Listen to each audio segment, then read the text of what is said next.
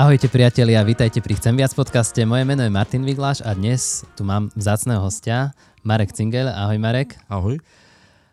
Marek, dva roky dozadu, rok 2022, 24. február. Rusko vtedy spustilo útok na Ukrajinu. Pamätáš si, kde si vtedy bol?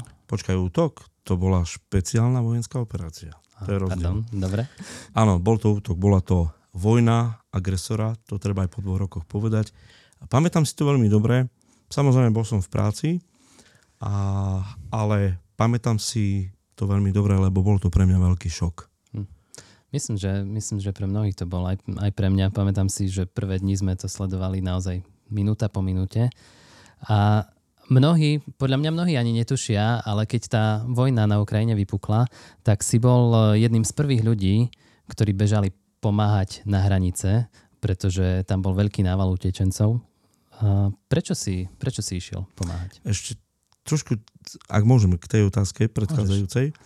Uh, totiž ja som ten deň zažil dvojitý šok. Šok z mhm. toho, že, uh, že to, o čom sa rozprávalo už od začiatku roka, sa stalo realitou. Aj keď sme to nečakali, nechceli sme to pripustiť, tak ono to prišlo. Ale to, čo som zažil v ten deň, zažil som aj obrovskú nádej.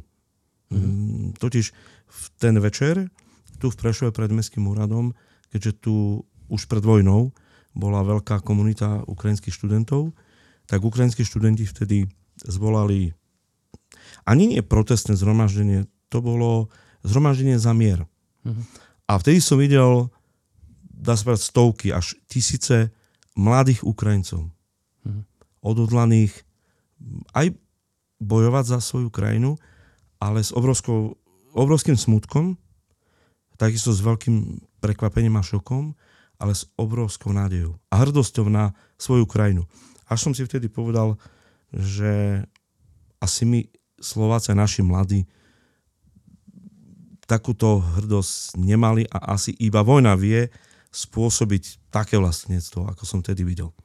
Hm. Samozrejme, my sme uh, veľmi rýchlo, už ten deň sme si s mojim kolegom, s bratom biskupom Mihočom hovorili, že ak vypukla vojna, len tu za humnami našej krajiny, že vojna priniesie utečencov, čo sa nakoniec veľmi rýchlo potvrdilo. Asi netreba hovoriť o tom, že, že vojna e, na Ukrajine spôsobila najväčšiu utečeneckú krízu od začiatku druhej svetovej vojny. Hmm.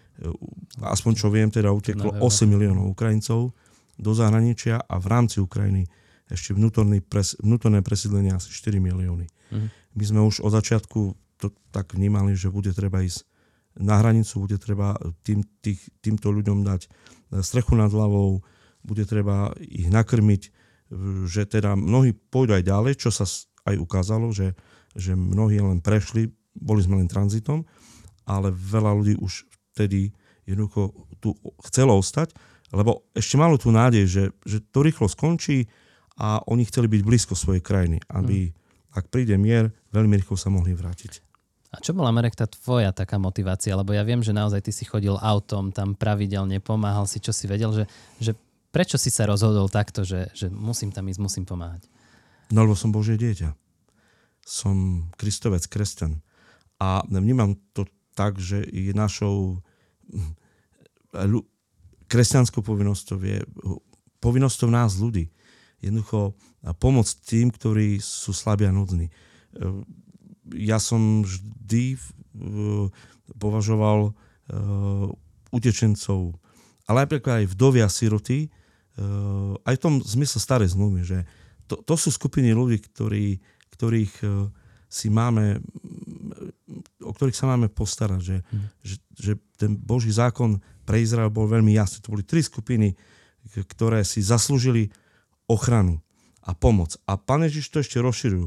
To, to známe jeho slovo o tom, keď hovorí, že ak, ak pomôžete chorým, nemocným, tak pomôžete mne, že vlastne v slabom, núdznom človeku e, môžem vidieť Krista a dá sa povedať, to, bol, to bola tá moja motivácia, že, že, pomôcť týmto ľuďom, lebo ale kto im má pomôcť, ak nimi kresťania, že pre nás by to malo byť samozrejme. I keď nie vždy to bolo samozrejme, uh, tie prvé mesiace boli ozaj veľmi hektické. Ja som nespal pár, pár desiatok nocí. Uh, mňa aj moja žena potom na nejaký čas prepustila. Uh, mali sme takú oddelenú domácnosť z praktických dôvodov, lebo v noci mi telefonovali z hraníc. Mm-hmm. Ja som vlastne organizoval aj prepravu, ale aj samotné ubytovanie utečencov a skutočne som, som to vnímal ako svoju, svoju povinnosť. A už vtedy sa ukázalo, že, že nie všetci to tak hmm. vnímali. To bolo aj také zaujímavé, že nikdy som tak nevnímal to, že, že sú chvíle, keď sa nedá odložiť pomoc. Hmm. Bolo, stalo sa občas, že v noci som musel niekoho zobudiť a prosil som ho pomoc chod na hranicu, čakajú tam ľudia.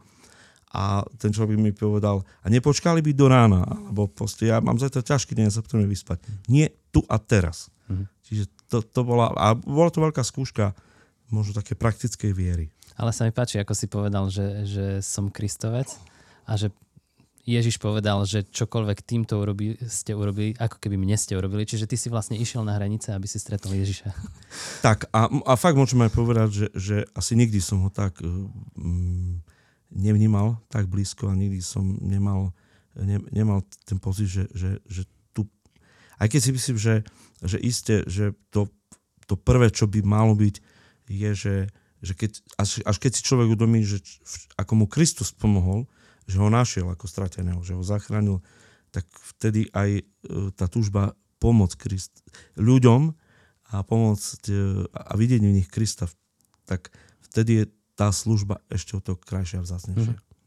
No, e, prešli dva roky odtedy. No, Za tú dobu sa veľa vecí zmenilo. A aké sú teraz výzvy? Aké sú dnes výzvy? Čo sa zmenilo? Alebo zmenilo sa niečo? Tak určite e, opadli emócie, aj načenie, túžba pomáhať. A dokonca m, prišla nielen taká apatia, ale aj, aj, aj také pre mňa až, až nejaké nezmyselné a, tendencie ľudí, e, našich Slovákov závidieť Ukrajincom to, že, že majú zadarmo bývanie. E, tá príslovečná slovenská škodoradosti, závisť sa tu ukazuje čoraz viac. Hmm. Je to skutočne nepochopiteľné, čo, čo my máme a môžeme zavidieť týmto ľuďom. E, kto z nás by si to vymenil? Kto z nás by hmm. na dva roky odišiel z domu e, a, a, a bol v cudzej krajine? E, čiže zmenilo sa určite veľa, ale stále sú tu títo ľudia. Bohu vďaka, že oni sa skutočne aj integrovali. Veľakrát sa hovorí o tom, že, že oni nechcú pracovať, že ako keby zneužívali tú našu pomoc. Nie je to tak. Poviem za všetkých Ukrajincov, ktorých my máme, či tu v Prešove alebo v Janoškovom dome, všetci skoro pracujú. Len dôchodcovia, ktorí už fakt nevládzu. Ale na, najväčšia výzva je určite ich e, pozbudzovať každý deň e, k nádeji, ku viere, že e, nielen takej, že dobro zvýťazí nad zlom, ale k viere v to, že že sú v Božích rukách, že, že Pán Boh nezabudol na Ukrajinu. Že musia ešte mnoho, mnoho asi vytrpieť, vyzerá to tak, ale že zlo sa nielen porazí zlom, ale že, že Pán Boh je nad tým všetkým. Isté, mnohí sú medzi nimi kresťania, tak tí tú nádej majú a tí, tí vedia, že, že, že aj ich životy a ich krajina je v Božích rukách. Ale aj tí, ktorí možno nie sú veriaci, praktizujúci, majú túto nádej a to im pomáha prežiť. Toto vnímam ako takú najväčšiu výzvu. Bohu vďaka, že, že darí sa nám, fakt poviem, stále ešte mať peniažky na to, aby sme sa o nich postarali, o, o ich bývanie, ale už poviem, čo sa týka napríklad potravín a, a oblečenia, to si už oni kupujú sami za to, čo si zarobia. Uh-huh. Bohu vďaka.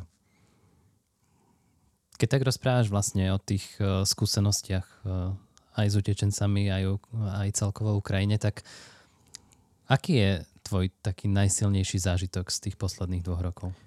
No najsilnejšie zážitky boli na začiatku, samozrejme. To, to boli ťažké emócie. Na hraniciach zvlášť vidieť, prichádzať e, e, mamičky s deťmi, neraz ešte s batulatami uzimený, v očiach strach. E, to bol veľmi silný zážitok. A, a to som farár, a to som už zažil zomieraj, umierajúcich ľudí, ľudí, ktorí čelí tragédiám. Ale toto bolo nejak tak zmotnené. Určite najsilnejší zážitok na hranici boli deti z Kramatorska, deti, ktoré e, zažili bombardovanie alebo raketový útok na železničnej stanici, e, ktorí vystúpili v noci mm, z autobusu.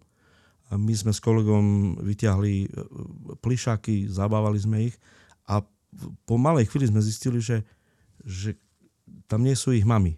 Tak sme išli za soferom, pýtali sme sa, a kde sú mami? No veď oni boli v autobuse. Tak som išiel za, tak, za stan, ktorý sme tam mali a tam som videl plačúce matky, ktoré celý čas, celé hodiny, odkedy išiel autobus z Kramatorska na hranicu vo Vyšnom Nemeckom, e, držali svoj plač a svoj smutok a oni sa potrebovali vyplakať. To bolo určite to také najsilnejšie. A potom boli mnohé iné zážitky, ale možno taký no, celkom čerstvý mm-hmm. zážitok poviem.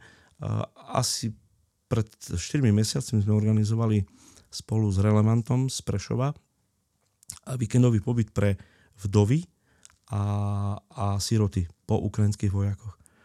Boli to 4 dní. Mm-hmm. 4 dní intenzívnych rozhovorov, otázok, ale aj veľkého smutku. A ja som zažil s týmito ženami aj ešte s e, kolegami také 4 dní, že mal som pocit, že zastal čas. Hm. Keď, sme, keď som ich vyprevádzal uh, v Užgorode na stanici, mal som pocit, že som s nimi bol už pol roka. Že boli to také intenzívne zážitky. Samozrejme, bolo to veľmi ťažké. Uh, tých otázok a pochybností bolo veľmi veľa, ale Bohu ďaká, že sme im mohli ozaj uh, svedčiť o Bohu, ktorý ich má rád, ktorý ich miluje, aj keď to tak možno nevyzerá. A tak to, to boli také asi najšlenejšie zážitky. A potom ešte jeden, vlastne ten sa stal na Ukrajine, keď som rozvážal niektoré tie mamičky aj s deťmi, tak e, jeden chlapec mi v aute vyskočil a ukazuje mi, že, že tam je môj otec. A ja som v tej chvíli pozeral, či tam stojí nejaký hmm. otec a zistil som, že išli sme okolo cintorína. Tak cestou späť som sa zastavil na tom cintoríne a skutočne je to veľmi silný a ťažký emotívny zážitok vidieť, vidieť celé aleje čestvých hrobov, e, kde okrem toho, že na veľké tyči vejú ukrajinské vlajky, sú obrazy tých e, vojakov. A tak som si ich prešiel tu alej a zistil som, že sú tam pochovaní aj chlapci vo veku mojich vlastných synov to som precitol. To na mňa doláhlo. V tom som si uvedomil, že, že áno, vojna je o konkrétnych ľuďoch, o konkrétnych nevinných obetiach. Keď si, keď si teraz skončil vlastne pri tom cintoríne, tak teda vojna a smrť fakt úzko súvisia. A ty ako farár si mnohokrát čelil asi aj tomu, že, že si sa stretol tak so. Tak to k nášmu povolaniu, k našej službe. A Keby si mal povedať, ako sa, ako sa možno vysporiadať s tým, s tou smrťou, alebo ako sa jej nebať, ako ju spracovávať? Čo, čo, by, si, čo by si povedal? Uh, tak uh, môžem povedať, že, že pre mňa to nie je len otázka profesná. To, že som farár, je prirodzené, že farár je ten, ktorý sprevádza človeka od narodenia, od krstu až po, po hrob, až po smrť. Ale pre mňa je to aj silne taká osobná záležitosť. Uh, ba si myslím, že, že, že časti aj preto som farárom, že som sa veľmi rýchlo stretol so smrťou, ako mladý človek, ako dieťa. Hm. Keď som mal 6 rokov, tak mi tragicky zomrel otec. E, keď som mal 14 rokov, takisto mi zomrela veľmi mladá krstná mamka. Moja stará mama zomrela veľmi mladá. A pred nejakým časom, viacerí ste ho aj poznali, zomrel mi môj brat, ktorý bol viac než len brat, bol to najlepší kolega, keďže bol farár. A ozaj od mala som sa stretala s tou smrťou eh, a eh, Bohu vďaka, že, že dnes eh, nemám z toho traumu, že Pán Boh mi pomohol vyliečiť sa akoby s, s, a popasovať s tým smutkom.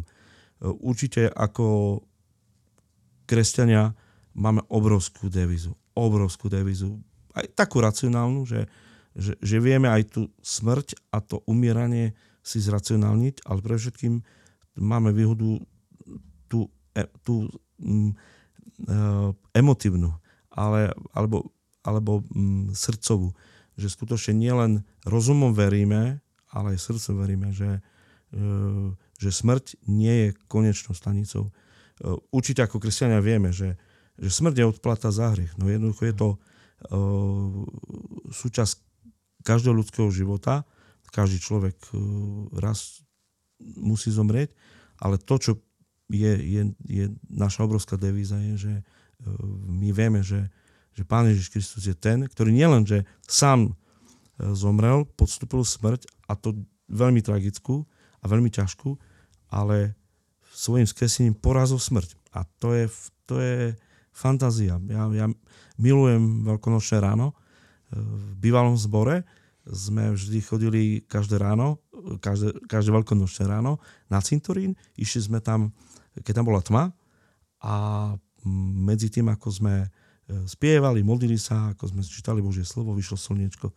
A to je naša obrovská devíza. Samozrejme, že, že každý musí prejsť svojim smutením. E, aj kresťan e, sa musí vysporiadať so smutkom, ale smutenie to, to je takisto súčasť Božieho plánu, lebo, lebo smutenie, aj keď ho nemáme radi, ale vtedy sa možno najviac naučíme o Bohu, o jeho láske, o jeho milosti, o jeho vernosti. Najviac sa naučíme aj sami o sebe a, a najviac sme blízko Bohu, ale aj ľudí, ľuďom okolo nás. Ak môžem, ja som si takú, takú jednu báseň uh, dovolil priniesť a mne sa veľmi tá báseň páči o smutení. Kráčal som stovky mil s radosťou, stále trkotala. No nebol som o nič múdrejší. Z toho, čo povedala. Kráčal som stovky míl so zármutkom. Neprehovoril ani slovo. Ale páni, aké veci som sa naučil, keď kráčal spolu so mnou. A mňa každé to smutenie naučilo veľa vecí a priblížilo ešte viac k Bohu a ešte viac aj k ľuďom okolo, okolo mňa. Ďakujem, Marek. Vďaka, že končíme napriek ťažkej téme tohto podcastu, končíme v nádeji. Takže z toho sa teším. Ďakujem za to, že si prijal pozvanie a priatelia, ďakujem aj vám za to, že ste dopozerali tento podcast do konca. Kľudne si prepnite aj naše ďalšie podcasty a chcem vás zároveň pozvať na konferenciu EVS, ktorá bude 3. až 5. mája v divadle Jonáša Záborského v Prešove. Pozvanie ma prijali rôzni hostia od Ameriky cez Norsko až po Izrael, takže všetci sa veľmi na to tešíme a veríme, že budete s nami či už online, ale ideálne naživo priamo v Prešove. Počúvali ste Chcem viac podcast, toto bol Martin Vigláš a Marek Cingel. Ďakujem za pozvanie. Ahojte.